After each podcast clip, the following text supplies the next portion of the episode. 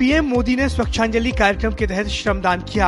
PM ने अपने x handle पर एक वीडियो शेयर किया, जिसमें उनके साथ 75 डे हार्ड चैलेंज पूरा करने वाले हरियाणा के फिटनेस फ्रीक अंकित बयानपुरिया नज़र आ रहे हैं, जो इन दोनों सोशल मीडिया पर काफ़ी वायरल हैं। पीएम मोदी ने एक्स हैंडल पर लिखा, आज जब देश स्वच्छता पर ध्यान केंद्रित कर रहा है, अंकित बयानपुरिया और उन्होंने ऐसा ही किया।